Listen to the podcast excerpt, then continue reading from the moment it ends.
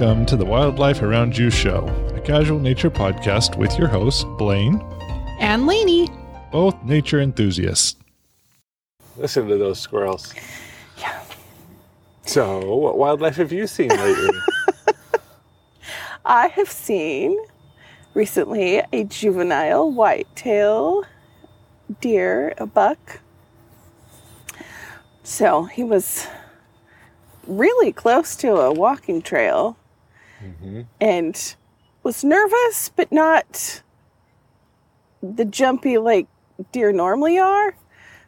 Didn't immediately run away. Yeah. Go. It was like he was looking for something, or in, he kind of seemed indecisive. But, yeah. And nice. Then eventually, he trotted off all the way. Fun. What about you? Uh, spiny lizard on our tree in our backyard. Huh? I was out checking something, and I was like, the bark's peeling? I'm like, oh, wait, that's a lizard. And, oh, hide. Go around to the other side. Speaking of jumpy. Yeah. Yeah. So, it was fun to see one of those after recently talking about them. So, fun. Today we'll talk about a very large bird. Very large bird. The American White Pelican. So, you want to talk about some of our encounters with him? Well, I want you to explain where you got these pictures and where we saw them. So we've seen them a few places. Mm-hmm. The first time. First time was in the Phoenix area.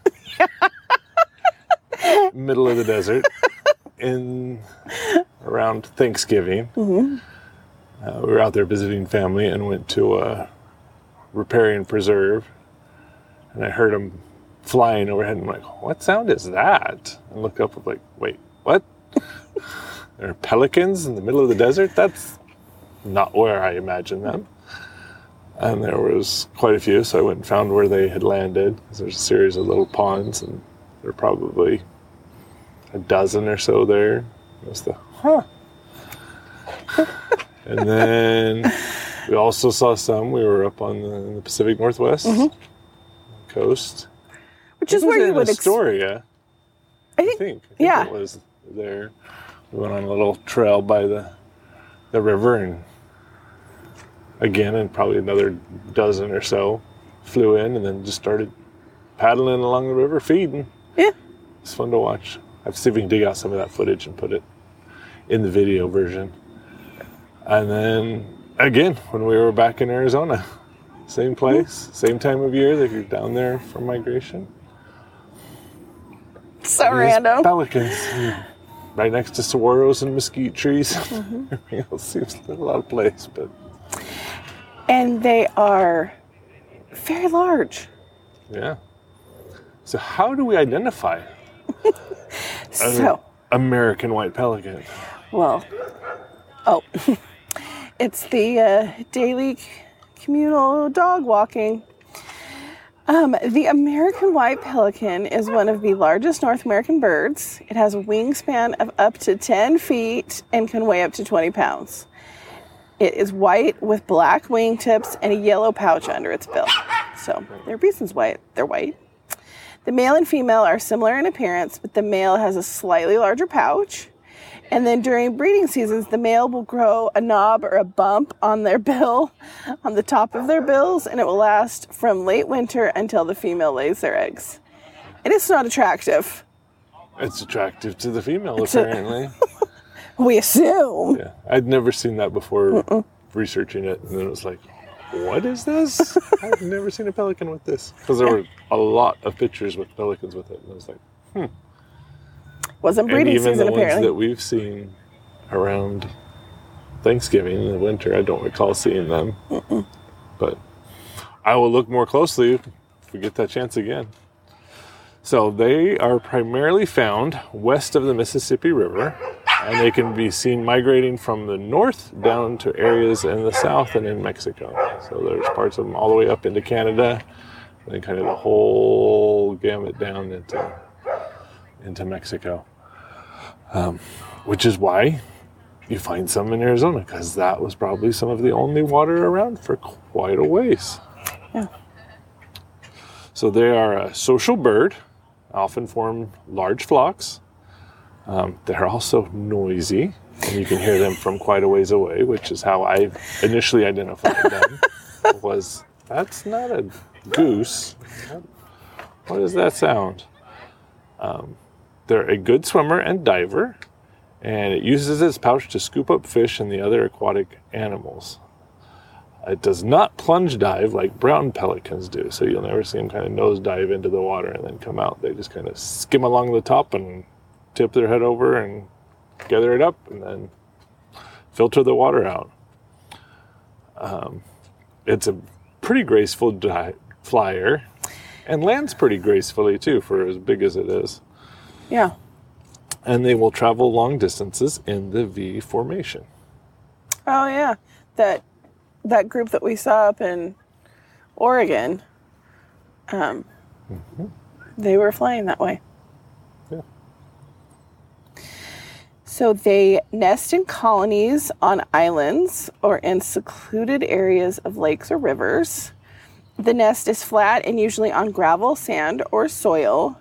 Both of the parents use their bills to rake up the surrounding gravel, sand, or et cetera to create a shallow depression roughly two feet across. And then the female will lay two to three eggs, which hatch after about after about thirty days.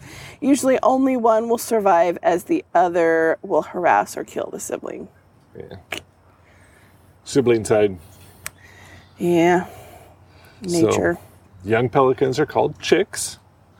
They are born naked and helpless with an orange body and a grayish-white pouch and bill. And they can't even walk at that stage. Then the chicks are fed to their, by their parents through regurgitation, like a lot of birds. And at two to three weeks old, the chicks will actually leave their nests and they form into their own groups. And then the parents will stay and forage for the young and visit the groups to feed them. And so the parents do their thing and the kids are all grouped together and the parents get food and then go where all the kids are and figure out how to find theirs and feed it. That would be interesting to observe. And then after nine to ten weeks, they can fly. So what are they getting through this regurgitation or on their own? Mostly fish. Um... They all, it's mostly fish that can be found in shallow wetlands. They will take slower bottom feeders like salamanders, tadpoles, and crayfish.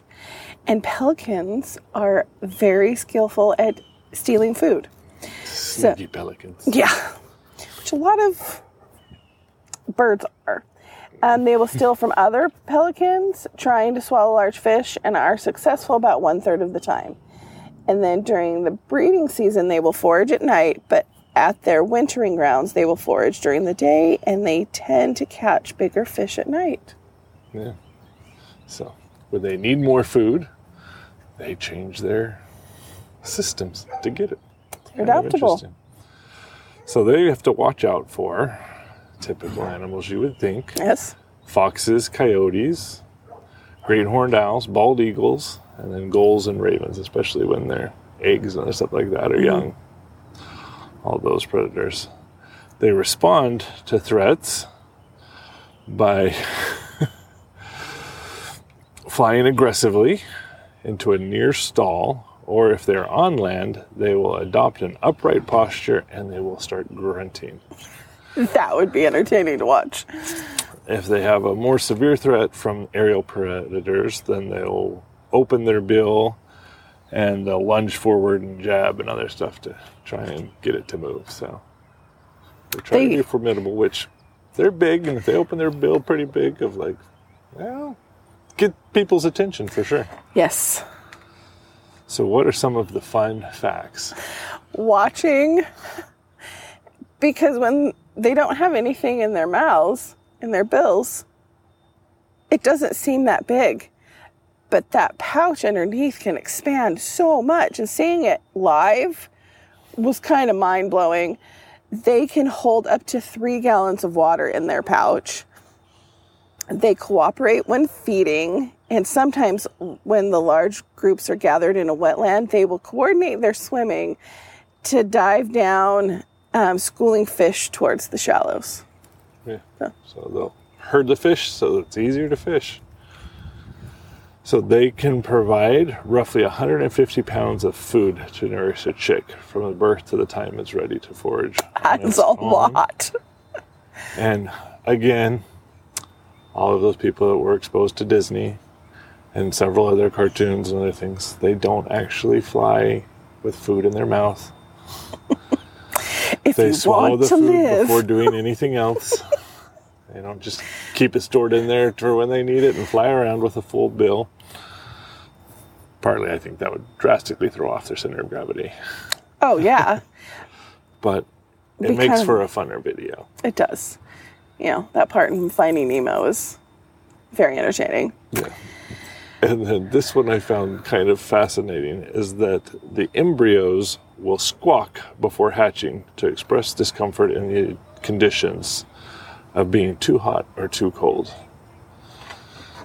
And so, apparently... The, Stop incubating, the, it's the, too warm. The squawk box is there and developed fairly early.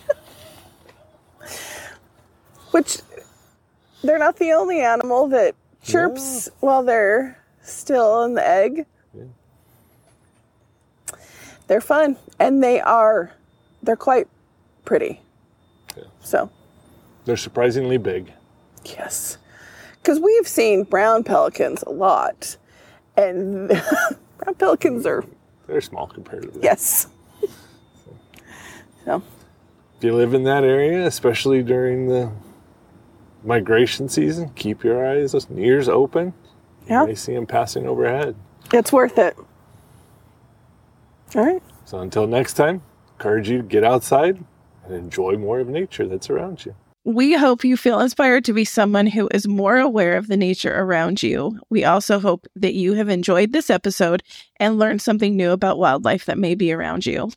For more information about getting outdoors and to see our photos and videos of the wildlife we talked about, follow us on Instagram at A Porter Explorer and Get Outside Daily. To ensure you don't miss a future episode, be a subscriber to our podcast. A new episode comes out weekly. If you really liked it and are willing, please be one of our favorite people and leave us a five-star review on iTunes, Spotify, or wherever you listen to podcasts. We'd love to see what you have to say. It helps spread the word so more can enjoy what is around them. And don't forget to tell your friends about what you've learned with us. Everyone wins when we spend more time with nature. You can find show notes for all our episodes at aporterexplorer.com slash podcast. Until next time, we encourage you to get outside daily to see what is around you and to get back to nature.